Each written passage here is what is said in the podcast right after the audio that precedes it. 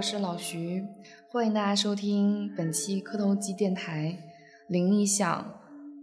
啊，今天的嘉宾有嗯，从全国各地来到大庆参加聚会的各位粉丝嘉宾们。嗯，下面让大家介绍一下自己。大家好，我是小飞侠。我是塘沽大蛐蛐。大家好，我是乐呵。大家好，我是九月大壮。我是抹茶。我是老谭。我是然然。这个是那个外边不知道什么声音出现。那个我们期待已久很长时间了，然后因为这次聚会我们嗯盼望了好久，然后所以大家又都有亲身经历的一些灵异事件，所以就是临时举行了一个这样的一个灵异的一个故事，然后现在想让乐北然后给大家讲一下他亲身经历的一些故事。那个大家好，我叫乐呵。乐，我更正一下。我男的男的。那个就是这事儿的话，要说的话，其实三句两句就就能讲完的。嗯、就是大概呢，就是呃，某一个晚上，在我喝完了之后，喝完酒之后出来回家，那个我家离那个酒吧其实挺近的，就是小区后门进去一个，就是反正没啥路灯的一个，像两边有草丛的，然后路过个花坛，然后就到我家楼下了。我那天喝完酒，就是往回走的时候，我往前走，我就瞅着我那个眼睛右边。就是感觉好像有个人在那坐着，然后我我那边吧，就是都是它，其实它下面还有一个石的那个，就石头做的那个凳子，我以为那块凳子上坐个人，我就往前走，再走两步我再瞅瞅，我说不对，我说这个人，这个那是个老头，就在那个花池子上面坐着，那个都是草啊或者是啥玩意的，那个东西感觉它就是没有办法，就是能承住承受人的这个体重的这种感觉，它就好像盘盆在那飘着，就是属于悬浮在那个草的上面。对、嗯、我那时候还寻思呢，我说就我自己在那打鼓，心里头打鼓，我说这不对，我说要不然是人坐那块吧，他最起码他得沉下去，就算他不沉下去，他在那四平八稳坐着，那草他不扎屁股吗？然后我再瞅瞅，我就我就有点就感觉特别害怕。那个当时等到反应过来的时候，就后脑门就一凉，咵一下子那种。嗯，我就接着往前走，再走两步，就是不是我的主观意识想哭，我就突然一下子哇就哭出来了。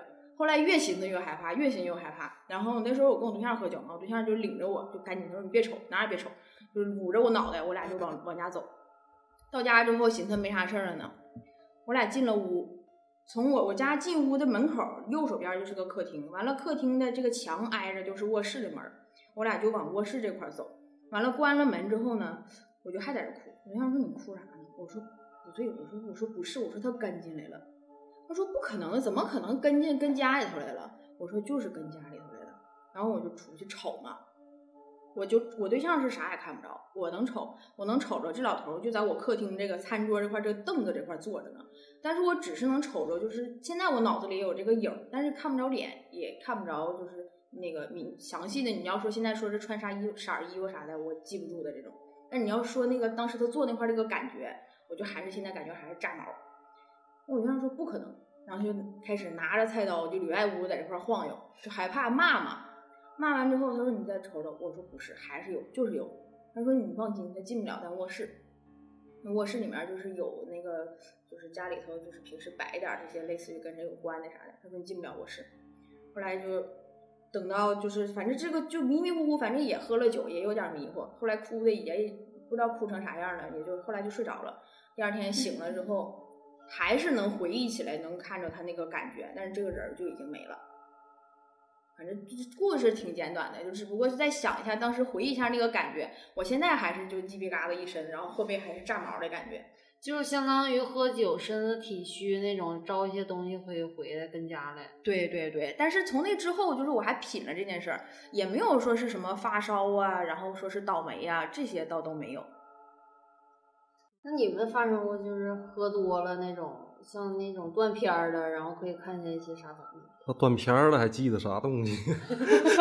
就类似快要断片儿的时候。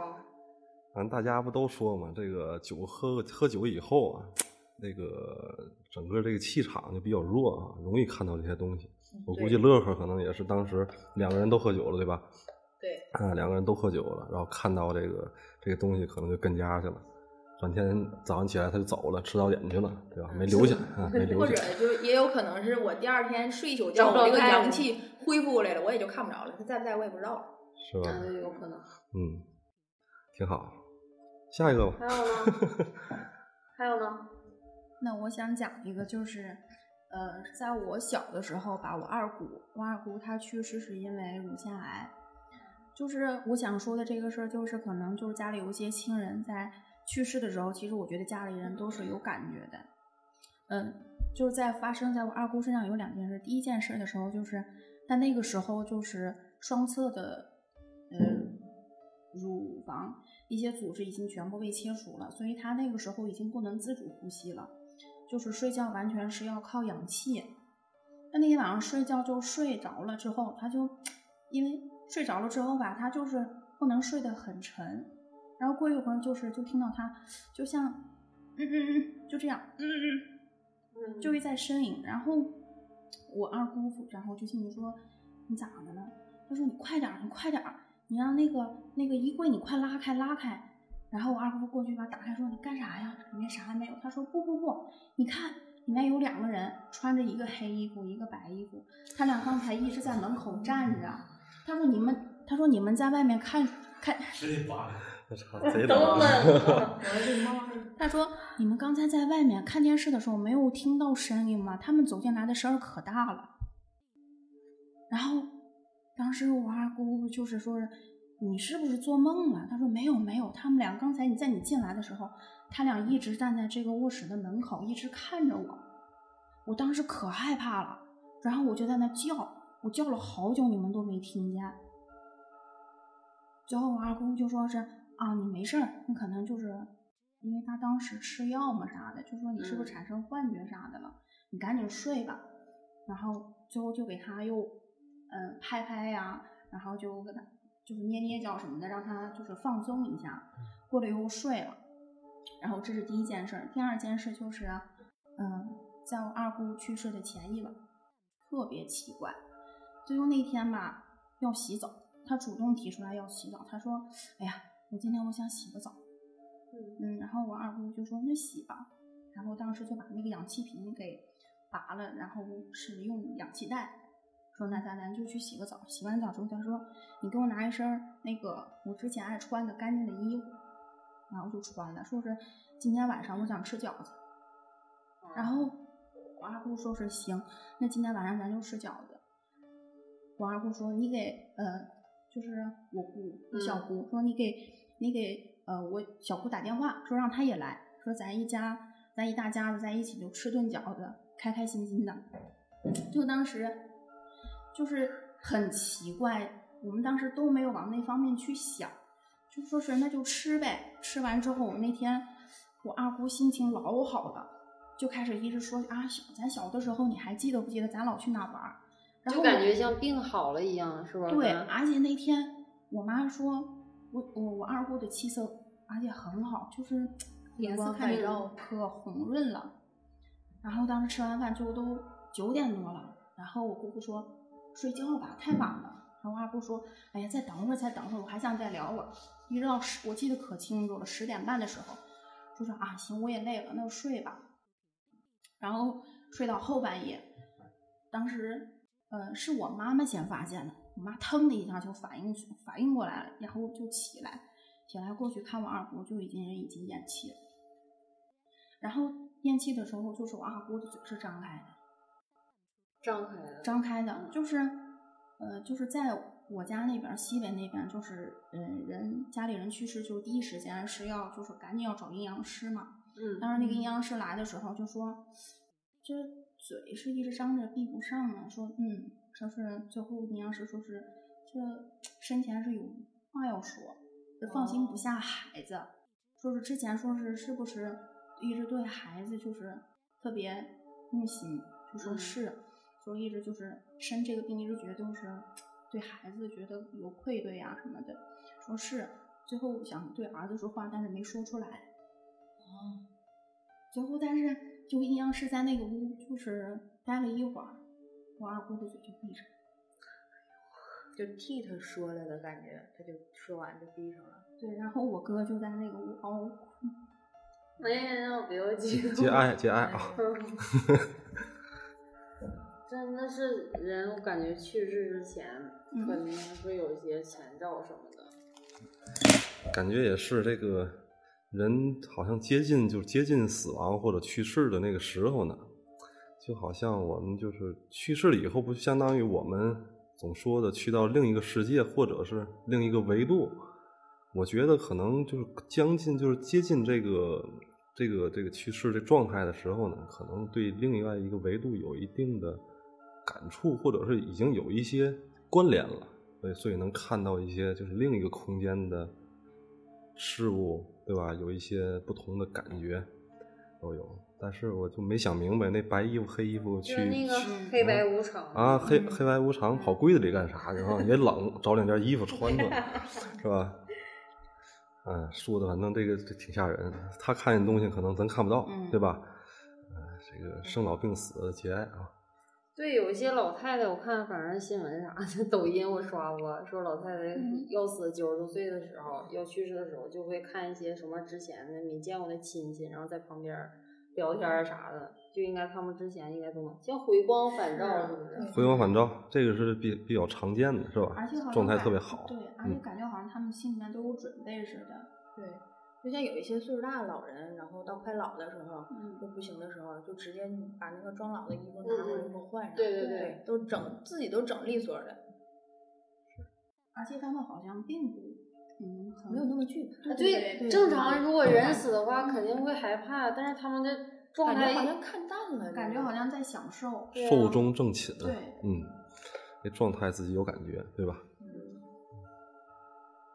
我就这个人这个要走的时候这事儿说一个我爷，我爷在走之前，因为我爷当时是八十四那年，八十四。然后他从发现那个身体有问题一直到他没，他一共就是十几天，很快。而且他当时是癌，他从发现到到他去世，他一共就吃了两次驱虫片，吃了两次，吃了三片，就是基本没遭没遭罪，一点罪没有。他当时在医院住院的时候呢，他跟我后奶，他俩在那个病房里边，然后就是有家里这些亲戚还有这老朋友过来看他。但是我们当时都知道可能要录像，但我爷当时还不知道，就以为自己是平时练天了点点滴，然后走了以后屋里就剩我爷和后奶的时候，我爷就说：“哎，老伴儿，这屋里咋来这些人呢？”有、嗯，当时给我后奶吓得就要哭了。嗯，但是我后奶也知道我爷当时肯定这个病不太好，然后他就说：“啊，你看花眼了。”这事就过去了。嗯，但是后来只要我爸在屋里陪我爷，就不管这屋里是有没有我后奶在，只要我爸在，我爷就什么都看不见。还有就是后后来他在医院就是不能住的时候，他就回家了。回家以后是我老叔一家三口在家陪他，嗯，在我爷那老房子陪他住。然后晚上的时候呢，我老婶儿就是睡觉就醒了，嘣儿就醒了，睁眼睛就发现有个鬼。就这低头看了，哎呀我的妈呀！哎呀我的妈呀！纹眉的是吧？就是人正好这么躺着，这个那个鬼是就站着这么低头，俯就俯视他，对，而且是就是在侧面。哎呀妈！后背起鸡皮疙瘩。这个事儿，这个事儿是我爷去世好几年以后，我爸我妈他们聊天的时候，我听到，当时没敢跟我说，怕我害怕。啊，就那么回事。就说屋里来了好多人，好多人，但后来就是好，我们家里有。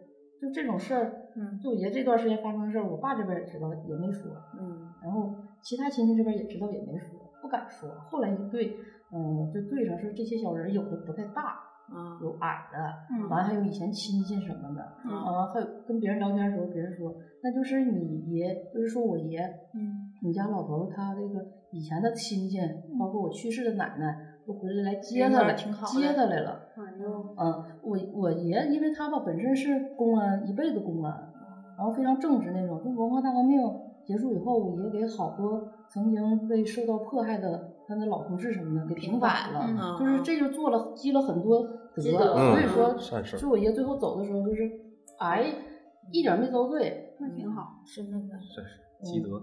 那那那我就想那说。是因为就是你刚刚不是说你老婶儿也是那个时候是吧？呃，老婶看见了。那是就是当时嗷一声，就感觉那个时候是不是家里面本身就有点就往这聚，完了他可能哎，为啥你老婶儿能看见？对呀、啊，他是不是身体有点？是因为他们都睡了，我老婶醒了，醒了睁着眼睛然后看。我爸在那住的时候就什么事都没有，我爸陪他住什么事都没有啊。呃，明明显的可以看到有一其中有一些人是已经过世的亲属。不是那个那个鬼看我老婶儿，他当时就光光记得害怕了，他不知道什么样。因为这个事儿，我最后也没有问我老婶儿，我也怕他害怕。对对对。就是说，你看他是什么样啊？鼻子眼睛什么样？我没敢问。而且我老婶儿那个女的害怕嘛，我怕吓着她。这也是我我身边知道的这个事儿。你就别说再去问了，我们这光听都都都都害怕，一身鸡皮疙瘩。是这事儿跟男女没有太大关系，我看。对，谁谁都喊我。嗯，我再说一个我我们家那边真事儿吧。嗯，就是八十年代初的时候，有一个人家当时住平房，平房冬天特别冷，他家那个孩子当时是是个好像是个女儿，嗯，一岁多一点，和我当时差不多大。嗯，然后这一家人家里头有有这个呃这孩小孩的爸爸妈妈，这个孩子一岁多，还有他的。还有他的妹妹，这个男的妹妹就孩子姑姑。嗯，然后有一天早上呢，邻居邻居早上出来一看，哎，这家院里怎么他孩子怎么在院里呢？冬天大雪天，就是全满地都是雪。嗯，然后就过来一看，孩子已经冻死了，小孩冻死了。啊，在地上躺着。一岁多小孩，然后就赶快就进家，进家看就吓傻了。他家里出现了什么状况呢？嗯，就是这个。他那个小孩的姑姑，嗯，就躺在这个炕上，人事不省，下身全是血，哎、然后，然后他这个孩子爸爸妈妈也都是像昏迷不醒似的，或者马上就是联系医院，给送到医院。大夫就说，他这个姑姑抢救下来了。这个姑姑说，嗯、说当这个姑姑当时年纪很小，也就是十八九、二十出头，嗯，她的子宫被人用手掏出来了。我我天哪！而且大夫说，嗯，做手术都没见过掏的这么整齐的，就像做过手术一样。然后，那个当时是是说这家人什么呢？突然间他们家就像被迷了一样，把自己孩子亲生孩子扔出来了。晚上，然后这家人就是有负责烧水的，有负责摁着的，还有负责掏的。反正也是他们家自己人，都是他们家自己人，就总共两就三个大人在屋嘛。好像还有一个这个弟弟，这个男男的的弟弟。哦。然后，然后这两个人，这两个爸爸妈妈，他俩就离婚了。但是，但是那个那个被掏那个活下来了，这是真事儿。因为因为这个当事人是我是我爸同学，这个是真的。那那掏出来之后，那那。那掏出器官呢？那不知道在哪儿，因为这个事儿事情已经很久了，三十几年前。就最后也没看是人到底是人为的，就人是真的是人掏的，是人掏的是吧？嗯，但是就是说，咱们分析就有可能是他们祸害到什么东西，嗯，王爷爷什么来迷他，嗯，就是什么上身的那种，对，人家祸祸他，对，王爷太狠。这故事听得我这小腹部有一阵绞痛。你也没有子宫。那那也不是，他上身里也是，可能是涉及到就是跟他家有冤情啥的呀。对，那剩下那两个迷路的大人活了吗？活着呢，活着呢，活着呢。他俩离婚了。哦、嗯，发生发生这种事情以后怎么过呀？就想想自己孩子被搂出去了。嗯，是那么点孩子。嗯，手段极其残忍，是吧？不是，那这事儿就这样了。这是灵异吗？也不是。他们应该破案了。呃，当时也报了，最后也是不了了之了，因为那个年代，嗯，是太早了，监控也没有，啥证据也找不着，是吧？是是，嗯，老徐，我没有这个这种生离死别的灵异故事。嗯，墙贴子上墙，墙贴子，狗剩子。嗯，我倒是准备了几个，就是就是跟去世有关的，是小时候听说，嗯、呃，村里边有有个邻居，嗯、呃，给算命的给他算命说去世的方式是看见他嗯、呃，脚踩莲花，头顶缸去世的。什么东西？头顶什么？缸。水缸应该，他就说是司马缸，司司马是那缸，他就说是缸，然后大家觉得应该就是水缸的缸吧，也没有其他的缸了、嗯。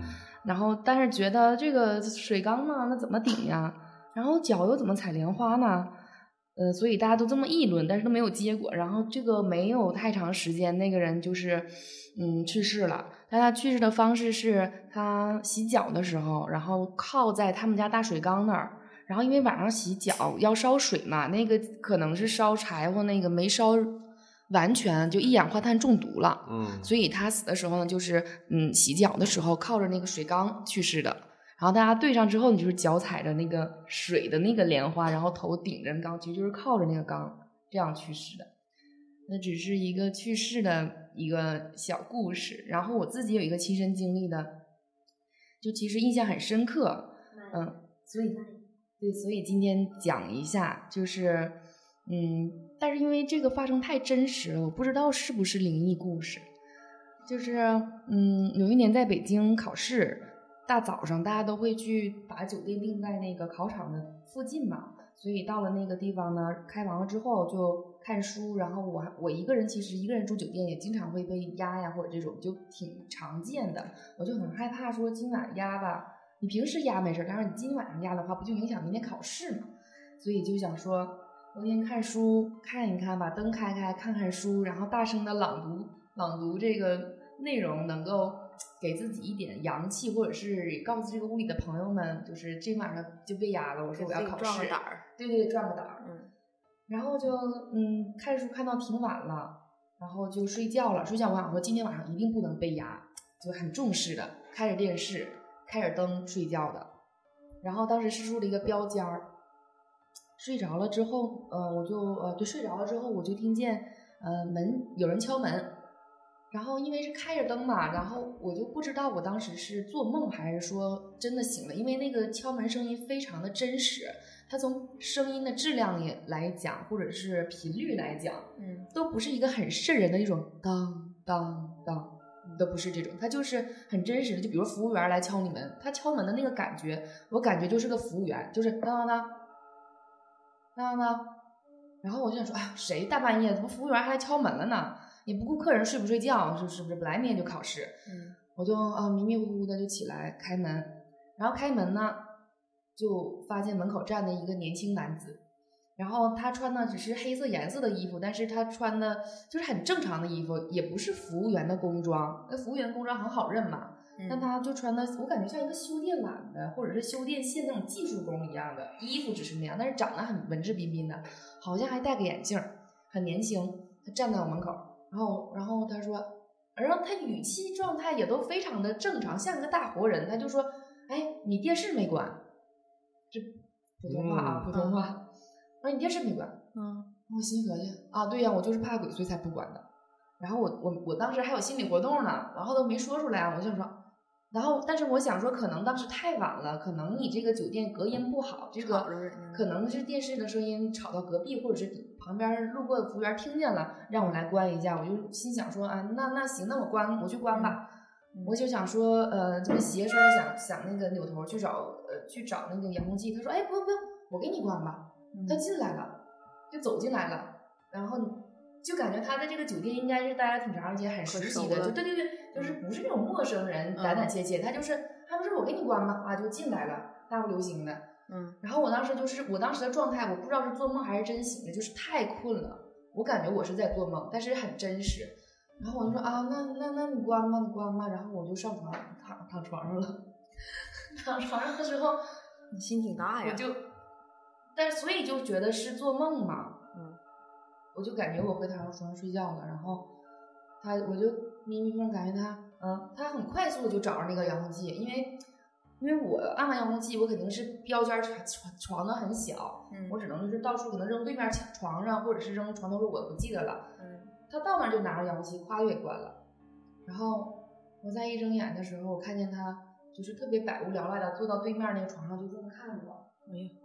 感觉像那个超子说那个黄西服啊，那个时候就是太困了，我就眯上眼，我感觉他坐在那儿，就是感觉他好像无处可去的那种感觉，就坐在对面看着我，然后就啥也就不记得了。第二天早上，嗯，一切都对，就是电视是关着的，遥控器找不着了，拿走睡着了。然后我跟别人讲，别人说你是不是就是真的给人开门了？但是我觉得，我个人认为还是一个梦境的，就不是一个那什么。因为其实人做梦的时候，每次做梦很真实，但是呢，是丧失一定的判断和思考能力的。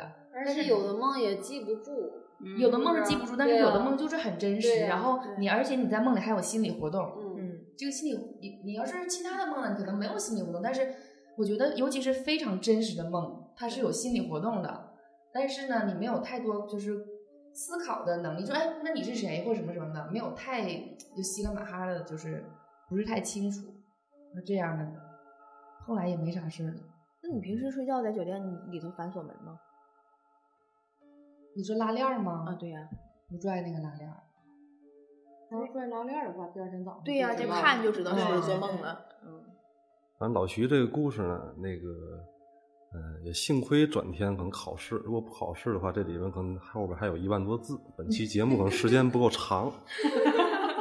刚才那颜值这块也有形容是吧？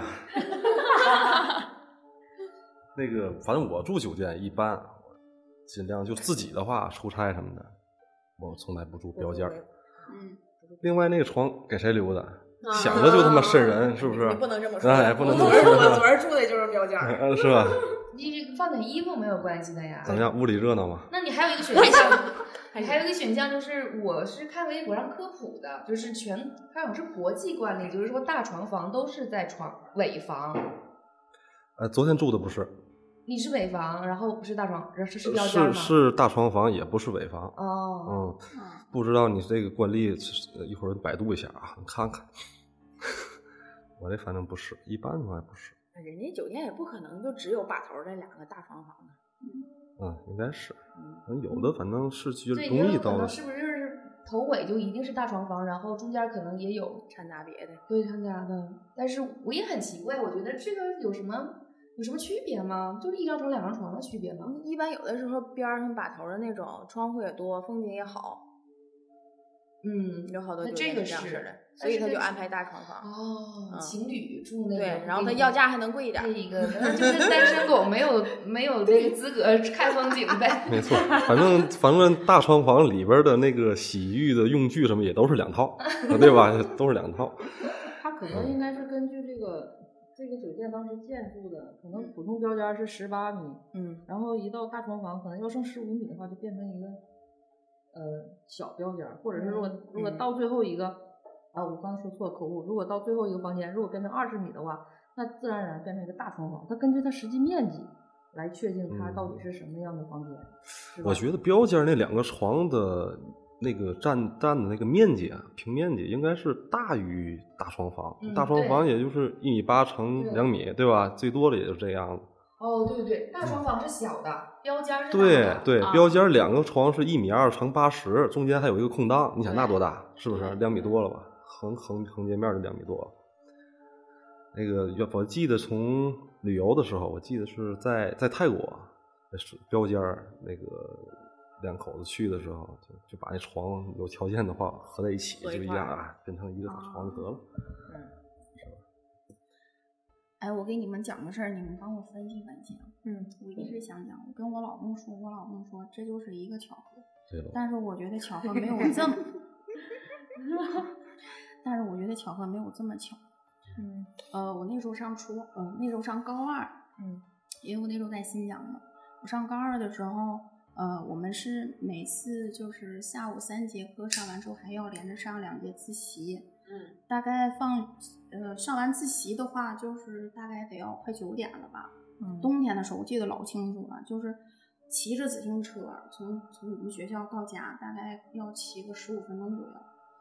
我那天一忘就是我自己到楼下，然后那个时候我家是在地下室的，地下室一般就是放自行车呀、啊，或者放一些杂物。嗯，以呃以以往都是我自己到楼下，我就自己把车子，嗯，把我自行车推进地下室。但那天我不知道为什么，我就特别特别害害，特别特别的害怕，就是那种害怕是从内心发自内心的，就是发毛，嗯，就是不是说你要遇到什么危险，你就是害怕，啥也没看着也害怕，就是害怕，就是甚至发毛，然后心慌，特别特别害怕，嗯，然后。我骑到快就是快要到咱家的时候，经过一个小弯道嘛，小拐弯，然后我就看着咱家二楼，我就看着二楼呢挂着一个黑影，我现在记得老清楚，它不是这么直挂的。等会儿，等会儿，你是在哪看见的？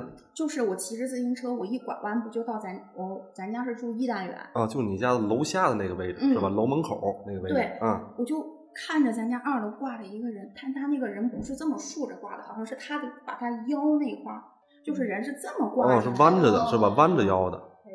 我当时，然后我又看了一眼，就是那那里就是一个黑影，我当时我就特别害怕，我就赶紧把从自行车下来，我就推着车，然后我就不敢往前走，然后我就走到楼底下，我就开始，因为我家住五楼嘛，我就开始在下面叫我妈。嗯嗯，我说妈妈妈妈妈的开始叫，然后我妈会说干嘛？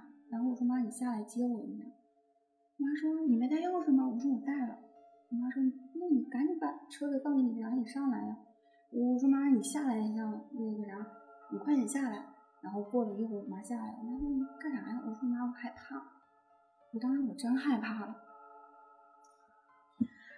然后我妈说你怕啥呀？后面有人跟你？我说没有，我就是害怕。然后我妈就陪我把自行车放在地下室，然后我上去，嗯，上去回到家之后，我说妈，我今天我特别害怕，我给我妈说的，我手心里面全是凉汗，嗯，然后我就进屋写作业了，我在那写作业的时候，还能写作业，然后解压，过了一会儿，我就听我妈在那跟我爸在那聊天，说，哎，你说咱家二楼那小孩，今天你写就是。被拉走之后，人家那个房子以后还没有人住嘛。我当时听这么一句拉走，嗯、然后过后我说妈，你说啥？他说啊，他说那个啥，今天咱家二楼那个小孩在家吸毒，给死家里了。今天下午就是刚被拉走。啊，应该吊着的应该就是那个小孩。我当时我就我说嗯，我说妈妈，我我一想算了，我别说了。这件事情完事之后就回咱家，我不知道跟这件有没有关系。咱家那边那时候就是左右两边嘛，嗯，呃，一楼左边就是幺零幺，嗯，他家就是嗯家暴，嗯，然后右边幺零二是嗯老人在家，嗯，着火了，给老人烧了，但是呃没有烧得很严重，但是给老人烧了。二零幺是。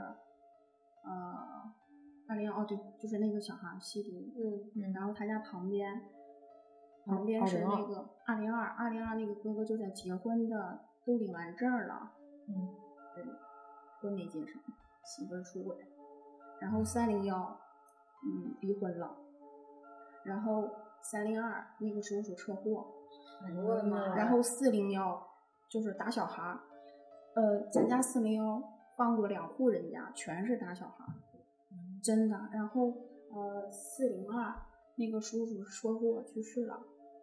然后我家那段时间是我妈一直生病，嗯，就是整整那一年，我妈吃了一年的药，就是去医院，然后医生说就是感冒啊，你吃点感冒药，但就是没有用，就是不停的咳。然后咱家旁边，嗯，出轨，就是没有消停的。我不知道跟就是这件事情有没有关联。我我是二零一五年带我老公回去，咱家那个单元到现在就剩一户了，其他全部搬走了。我不知道跟这有没有关系。就是那一栋楼都是有，嗯，我有故事也是跟他的一模一样的。嗯，还有后续，先把这个说完啊。嗯，嗯，是到今年我是几月份的时候？二月份的时候，我突然有一天我做梦，嗯，我梦我就是我突然那个场景啊，我回到我家就是以前出事的那个房子，嗯，但在梦里面，我好像我的年纪是高中那个时候，就是我跟我跟那些小朋友在楼下玩，嗯，就在那玩着玩着玩着，从楼上跳下来一个女的，我到现在我都记着那个女的长啥样，穿着一个红色的裙子，她头发是像那种那种波波头。他就一下就歘就从楼上跳下来，然后就摔在我面前。我在梦里面，我当时我不知道那个是真实的自己，我还是就是梦里面的自己。我当时我第一反应说，这件事情一定可能跟我家这些小偷都有关系。我醒来之后我就给我老公说，老公你肯定是就是白天想的或者怎么样。我说不可能，我说我从来没有想过咱家以前的房子都离开多少年了。那房子卖了吗？后来没有，那个是属于中石油的房子，嗯，没有，反正自由买卖搬走了。对，反正到现在为止，嗯，就剩一个单元，就剩一户了，其他全搬全空了。你不知道是不是胆儿挺大呀？你不说出不出事儿？这一一一个单元门洞子只有一家在这住，那他也挺坚挺。而且你想，就是咱家那一单元，从一楼到五楼，每一户全有事儿，全部都有事儿，大家不消停。啊，那其余单元呢？一单元、二单元呢？啊，二单元，哎，你还发现没有？咱家那个，咱是当时住的是，嗯，四十楼，就咱家那种，就是婚姻出轨特别多。二单元有两户也是婚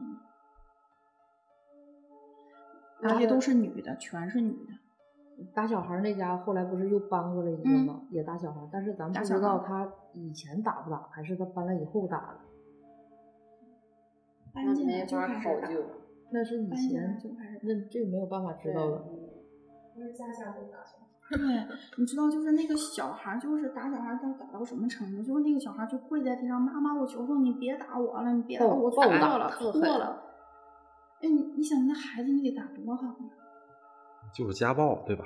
嗯，这一栋楼除了家暴就是车祸，要不就得病，对吧？呃，出轨。我感觉那一栋楼盖的时候，是不是就全都是废墟的那些孤魂野鬼啥的呀？我盖的什么东西少？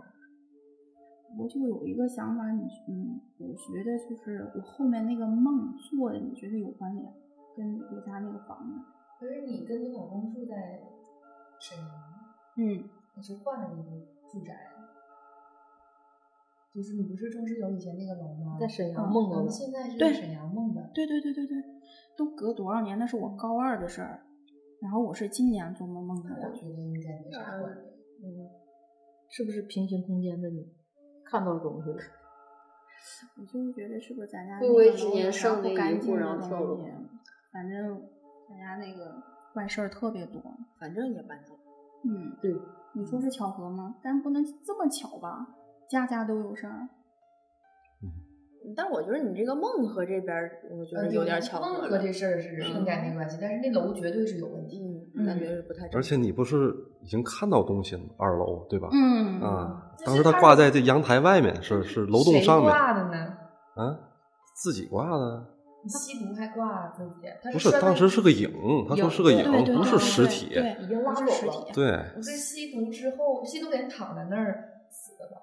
他是他肚疼，他是自己，嗯，他是又吸又，哦，而且他不说了吗？就是事先他是不知道他有，对，我不知道，有死人的，他是看见的。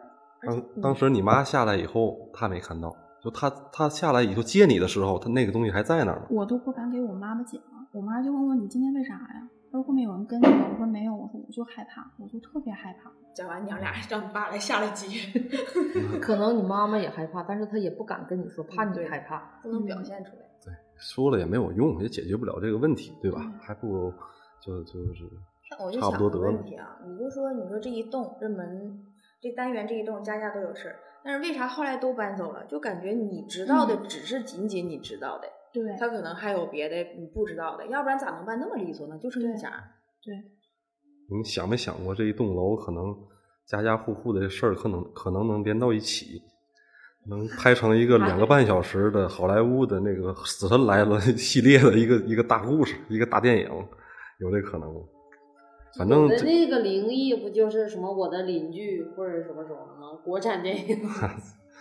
反正你这个你这个问题是可以回答你了，闹鬼没什么疑问的这个啊。哦、你看闹鬼呗。今天就以后别疑问了啊，就这样了。我那故事是一系一个系列故事。一系列的。因为应该都是出自一个原因，就是跟铁线那非常像，就是鬼楼。嗯、但是先讲个引子啊，就是嗯嗯、呃呃，我还是在北京。嗯、呃，对，他前面说到那个心里发慌发毛的这个，我是我是应该一直以来都是第六感的比较强，但是小的时候不太明显，现在越来越明显，随着年龄的增长。嗯、然后但是那二那时候是二十五六岁吧，就是在北京那时候还有一家很火的自助餐叫金钱豹，嗯，然后就去那儿吃饭，吃完之后都吃的那家很火嘛，那、嗯、人气很旺的。呃，结账的时候大概也就是九点。九点多出头吧，那个时间也不是很晚。嗯，然后那家呢生意很火，但你知道他是有唱歌的嘛？就是金钱豹是你你吃吃饭的时候是有驻唱的，然后背景音乐也很热闹，驻唱什么也很热闹，人又很多。服务员那时候九点多其实就已经大家陆陆续续开始买单了。嗯，然后他因为是商场嘛，商场他不会营业太晚的，大概将近快要十点他就肯定是关门了的，所以那个时候九点多，服务员已经开始。你走的人差不多开始收拾盘子碗了，叮叮咣咣的。然后我说那那个咱们买单了，买买单之前我先上个厕所，因为路有点远，我可能挺不到宾馆，我就先上个厕所我们再走。然后呢就那个厕所就在这个服务员收拾叮叮咣咣这个就是这像他们挨着这个门， 嗯, 嗯就商场的那种那种推开的门很大的、嗯、那个我就去推门，然后一推开很大的一个门嘛，它关上之后我突然间觉得很害怕，就从来没有这种感觉，很害怕是为什么呢？我都不知道为什么，我就站在这儿哈，我想迈出这只脚，我都没有勇气去迈。突然就感觉这个空间不欢迎我，然后那厕所很大，大概它是蹲坑，大概能有四排，嗯、就四排，就像你那个呃加油站那个厕所一样那么大，嗯，嗯一个人都没有，但是灯光很亮，嗯，灯光很亮，但是呢，我就感觉这个门。你想它是一个就是这种推拉门，这肯定不是很密闭，但是它关上之后一点声音都没有，它安静到就是我连自己的呼吸都听不到，我天，就是非常安静，突然与世隔绝的感觉，突然与世隔绝，就是你像外面音乐叮叮咣啷的，什么声都没有了，就好像进入到另外一个空间一样，但是灯光又很亮，然后厕所是其实很干净，敞敞亮亮的、嗯、我这只脚就是不敢往前迈，嗯，然后我就在那那愣了，我想说我想上厕所，因为宾馆很远，我不上的话呢我就挺不到宾馆，但是我这只脚怎么都迈不出迈不出去，我就转身想推门想走，嗯，但是转身那边我又觉得，哎呀，就就想赌一下，来都来了，来都来了，我就又转过去，转过去就是去上厕所了，我就钻进了一个最近的一个坑位，门都不敢关，嗯，嗯那个就我就蹲下了，我就听见最里面那排那个门咣当一声关上了，我就想说，哎，刚才不是。那么安静，不像说有人，你上厕所肯定有水声或者是什么，你穿裤子什么声，脚踏声也应该有吧？是我进来的时候一点声没有，应该没有人呢，但是有人，就好像有人从厕所上完之后，厕所出来关门，咣当一声，然后我也管不了了，就使劲使劲上完之后，赶紧提着裤就跑出，就逃出来了。逃出来之后就啊，深深呼一口气呢，也没多想。嗯，回到酒店之后，嗯，就。挺晚了就睡觉了，我睡觉的时候就感觉那个突然之间醒了醒了就也没是完全醒，大概醒个八九分啊，不是醒个一两分，就感觉这个呃左边这个脖子窝这儿啊有一团这么大一团毛茸茸的东西往我这儿往往这儿就是就是已经在我这儿了，然后它那个像像像小动物一样，就是还尾了两下啊、嗯、那个毛有点蹭的尾了两下，然后我就睡着了。这个事儿因为以前就有那种能看得见的，就是说我很容易吸引这个小动物，嗯，他就说你身上就好像寄生很多的这个猫猫狗狗的这种东西，他、嗯、说你是不是去过什么墓地啊或者什么不干净的地方，你老去啊，我说我从来都不去那种地方，谁老上那个，但是他说但是他说我每次看见你你身上都有很多这个东西，然后他说我帮你摘一摘，但是摘完之后每次都还有，而且都是那种小猫小狗，嗯，在身上狗粮体质。终于解开你为什么老怕冷。然后他他也有一个引申出来的一个故事，就是他是咱老说上海是魔都魔都嘛，嗯，他就是我感觉他不是咱们菩萨什么仙家或者什么咱们道家那种道教道家都不是，他就是魔，他能看见那种魔，这个可以下一期再讲，很神奇很传奇。他就说魔鬼的魔，对魔，对是那魔。嗯、呃，然后他就说你呢，我看见你这个精气神这个气呀、啊，就是老是往外涌。他说你是一个很，你是你是精注意力很不容易集中。我说这我从小就注意力不集中，容易分神，特别容易分神，嗯，没有办法专心的去干一个事情，干那做一个小时去干一个什么事情，就是可能干坚持十几分钟我就坚持不下去了，就这样。然后他说你这个精气神呢散发出去，这些东西很喜欢，所以它都像一个寄生虫一样寄生在你的身上，嗯，你寄生这个事情呢是也好也不好，它不好呢就是它吸收你的精气或者甚至是运气，呃，好的呢就是它可以保护你，因为你如果没了它也就没了，嗯啊，所以这么一个共存关系。嗯，他说但是你就很爱吸收，但是太多了也不好，他说你没事就练一练那个集中你的注意力，比如说你练个什么，他说让我拿那硬币在手上这么翻这么翻，或者是像一个像转笔一样的，就是你多去专注的，你这样把气收一收它就不容易了。他说你现在呀、啊、就像一个行走的生日蛋糕，谁都想咬一口，对，谁特别是小猫小狗，对，还是动物奶油。然后哎，这事儿好像跟我后面讲的也没太大关系。然后然后呃后来就就是我就回老家了，啊、呃、回老家我们那个楼就陆续开始出事儿，但是我已经不经常在沈阳了。嗯，对对，也是这个人给我讲的，就是因为有一次我老是半夜上网上到三四点。嗯、呃、然后我就老听见那个窗户上面好像有指甲盖划划玻璃的声音，但是我也不确定，我不是太确定。嗯、呃，然后他就说这么的，我给你看一看吧。他当时不是还有那个能力吗？他就是说我开一个眼睛帮你看一下。嗯、呃，你要是有就有，没有就就可能多想了，反正看一下没事儿。嗯。然后他没呃，他很快就跟我说，他说你们家你住哪儿啊？我说我就是像正常小区啊。他说不对，你们你那个小区的中心呀、啊。有一就是你们整个小区都被一个大罩子罩起来了，我不知道这个东西是好的还是不好的，因为我这个眼睛它在山西，就是我这眼睛就是过去一看，把那它把我弹起来弹回来了，嗯，就是我这个眼睛现在都红了。他说你快问问你的家长，就是你你你们这儿有什么东西？我问我妈，她说啥也没有啊。然后她就后来我跟她讲，我说我说我问了没有什么东西。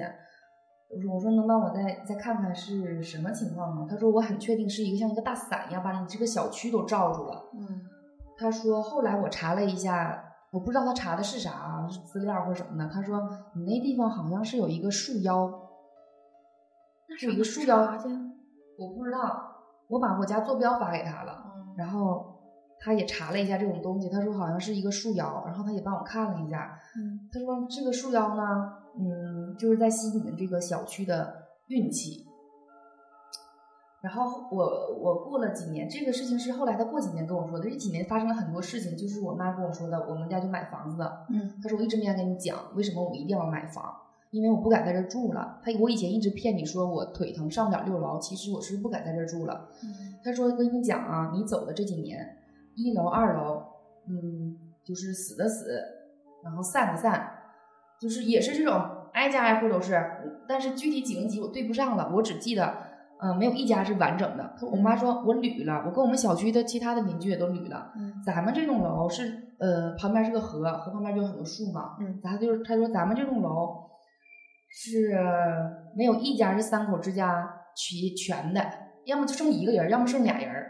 然后呢是啊、呃，我尤其是我我们我家的有个邻居是我的小学同学。嗯。他家最典型，嗯、呃，这是他家发生的事儿比较早，所以我自己是知道的。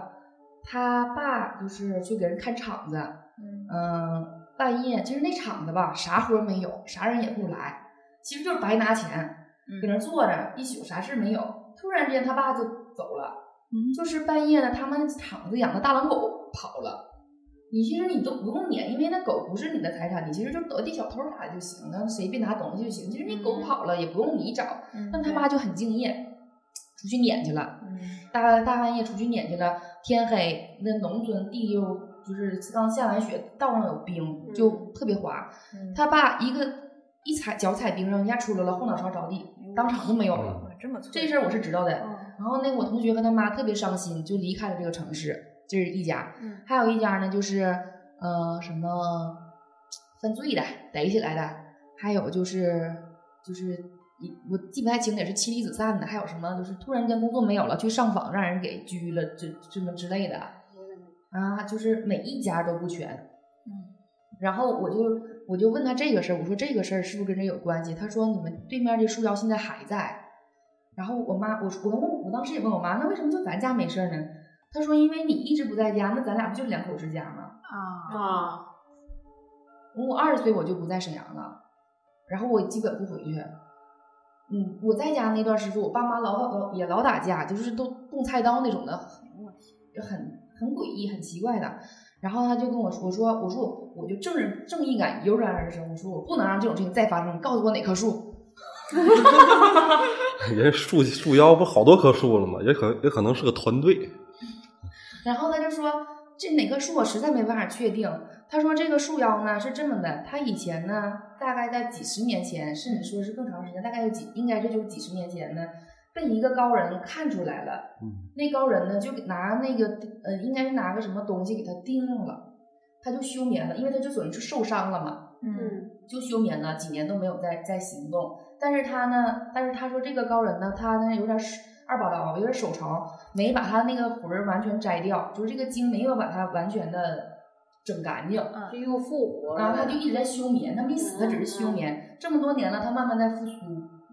他说我感觉他要是完全复苏呢大概得还等个十年，那时候到现在都已经好几年了、嗯、那我那我觉得这个树应该不是说小区咱们新盖一个小区然后不是做绿化重新新种的树，是以前的树老树、嗯、那你们老树我怎么刚才提到说我们家住哪个楼呢、嗯、我们家出事儿最多，我们小区像甜甜那个情况也是一样、嗯、其实我们小区都不好，我们小区我妈就说我妈那时候也是乳腺癌，她跟我说你知道吗我们小区为什么要搬家？我们小区里边有十多个得乳腺癌的女的，中老年，十多个，那太太集中了。对，然后这棵树应该是母树，切的切，就是有的切的切，有的就是什么，就是大家都是癌友，然后都不敢住了。他说我们现在这个楼就是我们都偷偷叫它鬼楼。然后为什么我说我们那个离树最近呢？就是我们这个楼是最经典的，其实家家都不全。嗯，然后。然后我们又是离这个肯定是离树最近的，因为我们小区挨着河嘛，树在河旁边那一圈儿，嗯，对，不是一圈就是一条。然后我问我那朋友，他说，嗯、呃，找不着哪棵树，但是你可能看那个树最茂盛或者说什么的，嗯，就是就是有不一样的地方，但是最近这个很、嗯、很难去找了。他说你准就是搬家，我说是我们家也准备要搬家。然后他说木，他说这个树妖啊是最不好捉的，因为木头它，因为树妖呢它会逃的。嗯，有根基。他说：“他说，对你到这棵树了，你如果打草惊蛇了，他可能逃到隔壁一棵树上。他是这么说的啊，但我觉得可能也得有待考证。他说，就可能他就窜到你身上的任何有木头属性的东西。嗯，就比如说你身上带了一个木的什么东西啊，或者是一个是木头属性的一个什么东西，他会窜到这个上面，会逃走的。他说，所以木妖、呃树妖是最不好抓的，因为它可以逃的太太多了。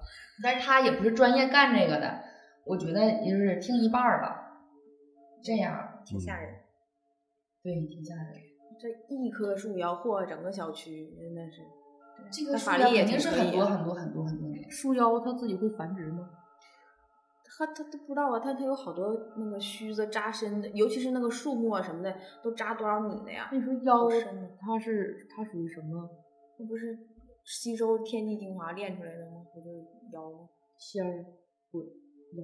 哎，我是这么认为，你说的这几个仙鬼妖，他们应该都在一个维度里，是吧？就好像在人人类的这个世界里一样，也分三六九等，嗯，对吧？他们也依依可能也依靠咱的香火、相信，包括信仰来获取能量、食物、奶茶，可能也需要这些东西，是吧？互互存的那么一个共存的那么一个状态。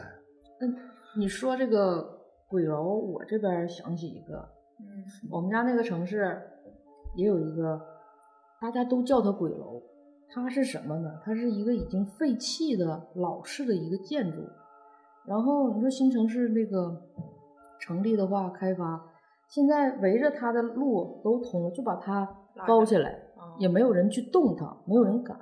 然后这个事儿，我只是一直都听说，而且我每次路过那儿的时候，我都。控制自己不要看，也别瞎想，就咱就一走一过，嗯，就是老老实实的。然后我大概十年前听一个朋友，嗯，这个小哥哥呢，他说，他说我年轻时候可虎了，这不都说咱在哪儿哪儿哪儿那个鬼楼吗？我说我说是，我说我们都知道。他说我年轻时候，我那时候二十出头，我就有一天晚上喝点酒，我就拿个那个，反正自己就去了，嗯、我就要看看这鬼楼到底怎么的。他那已经被围起来了，没有人住了，没有人住了，里边非常、嗯、非常破落。嗯、然后他进去以后呢，那你想想，这个说这个事儿的时候就已经是十年前了。然后在他小时候，这大概可能将近十七八年前的事儿。嗯，他说我当时进去了，晚上喝完酒去了，去了我缺黑呀，没带电棒啊，喝完酒准备的不充足啊。进来以后我就找这咋走呢？我前面出就有个老太太，就问大娘这个二楼咋上去？老太太就就给她那么一指，就意思这里边。完她就往那儿走，完拐一看是有个楼，然后寻思不对呀，这么晚这边怎么能有个老太太呢？然后一回头，老太太就没了。然后她当时她就害怕了，她就回家了。呃，醒一半完就回家了。嗯、但是回家以后呢，他就魔怔了。嗯，他的魔怔是什么呢？拿个小指甲刀，嗯、指甲刀像是是小指甲刀，然后不对，小指甲刀上后面不有一个锉锉像锉那么大的小刀，嗯、见人就捅，嗯、见人就捅，嗯、就是这么魔怔了。然后他家人就给他摁住，完了给他给他看弄好了。咱俩一块听的这个事儿吗？那到底是啥呀？是因为那个老太太？那肯定是因为他是年轻气盛，你这个心存不敬，嗯、我就要去看看看看这个鬼楼。啊、这楼里就派出一个代表来教训他一下，派出一代表来教训他一下，教训他一下，别往里走了。他说我上一课，我第二天我就拿小刀，我就搜搜搜，见人我就斩，见人就斩，不大这么大。我知道那个指甲刀后边有这种，也是能转出来那个。对，就那么大的小，哎、就那么长的小刀。那有个尖儿那个东西，对，嗯、没往死弄他。就是教训他一下，好了，找人收拾就好了。容嬷嬷那个可能看到那事、啊、是吧？对，拿小针扎他。青儿来吧。啊，我来一个。快压轴。我这其实故事啊，之前有一期我自己的很多经历的那么一个单独的一期节目，大伙儿如果想听的话，可以往前倒一倒。是是档案馆，应该是第一期，可能是疫情那时候，四五月份的时候，哎，有那么一期，还可以听，哎，专场，嗯，有那么一期。这个最近呢，也是有两个小故事给大伙儿讲了吧。一个是我自己，因为我家住的房子呢，应该是比较新的楼房，也是高层建筑。嗯，一直也没啥事儿，我觉得一直气场啊，包括一直感觉啊，都非常好。平时呢，爱抽烟，抽烟在家里呢，有有有家人啊，我就不在家里抽。抽烟呢，就那个跑到楼道，看打开这个防火门，外边不就楼梯间嘛？嗯，楼梯间那儿我自己摆了一个小椅子，一个小的高凳，把烟灰缸放在那儿，我就在那抽烟，也没什么味道，挺好。嗯，有一天晚上，其实这个是我常规操作，每天晚上都会去那儿。有一天呢，就是坐在那里也是正常抽烟玩手机，对吧？嗯。突然就感觉那时候可能还没有入秋了，应该还是夏天夏末吧，大概这个样子。就感觉那个浑身有点发冷，就像刚才咱说的那种感觉不太好哈，有点害怕发毛。嗯。那我估计是。晚上那时候晚上大概十一点十一点左右吧，就觉得感觉不太好。想想家门口就在那儿，而且我这个邻居都是年轻人，也没什么那个也没什么问题，都都是新房一手房。嗯。哎，但是我就抽烟也没当回事，接着看手机哈、啊。就我我的左手边就是我左左眼的这边就是我家的门口，嗯、我就拿余光啊就看到一个。特别快速的东西从我家门口往对门的那个那个那个方向就唰就过去了。那其实有时候咱们可能会有一些呃，就是视觉上的可能有误差什么的，有可能哎扫起一个东西，很正常。但是在同时比较比较讨厌的是，在同时我这个门口这个有一个快递的盒子，是一个纸盒子，上面我把那个家里有个垃圾袋我就放在那个盒子。开口的上面，这转天不就下楼的时候一块带下去扔掉吗？那个袋儿呢，就哗啦一下直接掉在盒子里边，沉到里面去了。而且这两个东西其实已经在那放了将近有一天了，它从来没动过。当天晚上也没什么风，就晃浪就掉进去了。所以我觉得这两个可能合在一起，它未必就是一个巧合。嗯、呃，也就是，但是也没让我特别的受惊，就是路过吧，路过很正常。那你没打你没打听打听你家隔壁有没有啥事儿、那个？我家隔壁没事儿，我家隔壁可好了，是也是一家三口年轻人。我们家的那个对门的那个屋是之前出租，但是现在空了好多好长时间，最近才刚刚开始装修。反正我觉得就是房子这个东西千万不要空太久，嗯、你开空太久了，它就那个什么、嗯、就不太好啊。咱、嗯、们包括老人呢、啊，还有以前的经验啊，都讲到这点，就房子别空太久，容易有人借宿是吧？有东西借宿，房子太多咋整？毕竟有这条件。三口人三口人分居，一人住一个。他也不出，他不回去住了，估计他就等着升值或者是那个产权什么的。还有一个就是我一个同事给我讲的一个小故事，他们是这样，嗯嗯，几个呃兄弟吧，朋友啊，约的到一个其中一个人家呢去喝酒吃个饭，好长时间没聚了。这个小区我知道，就不说名字。它这个高层，高层呢，呃，这个朋友家在二十二层，在二十二层。他们下午就是，他们下午就去那个去去去就去下午买东西，就是他们手里都提点东西啊什么的，买点吃的什么的，还有那个那个食材啊，到他们家去。上楼的过程当中呢，发现就是我不知道别处有没有啊，就是楼里有丧事的话，会在进门就是那个呃楼栋门口，还有有有的好像电梯那也会贴，叫"书报不周"。这么一个贴，你们没有是吧？在那边是挂一个叫什么招魂灯幡儿啊，灯灯也有，灯是是一个就一个灯泡嘛，挺亮的一个灯泡从那挂的。然后呢，还有一个白色像一个什么白色的纸灯笼似的招幡儿似的那东西是吧？对对对，在新疆那边是这样。嗯、新疆、嗯、那个天津是有有四个字，就是是是白纸黑字啊，毛笔写那种叫"树报不周"，就是。宽恕的恕，嗯，报告的报，不不是的不，嗯、呃，周就是周全的周，可能就是表示歉意，就是我们家这这家每某一户有丧事啊，表示歉意这么一个一个成语，嗯，就这样。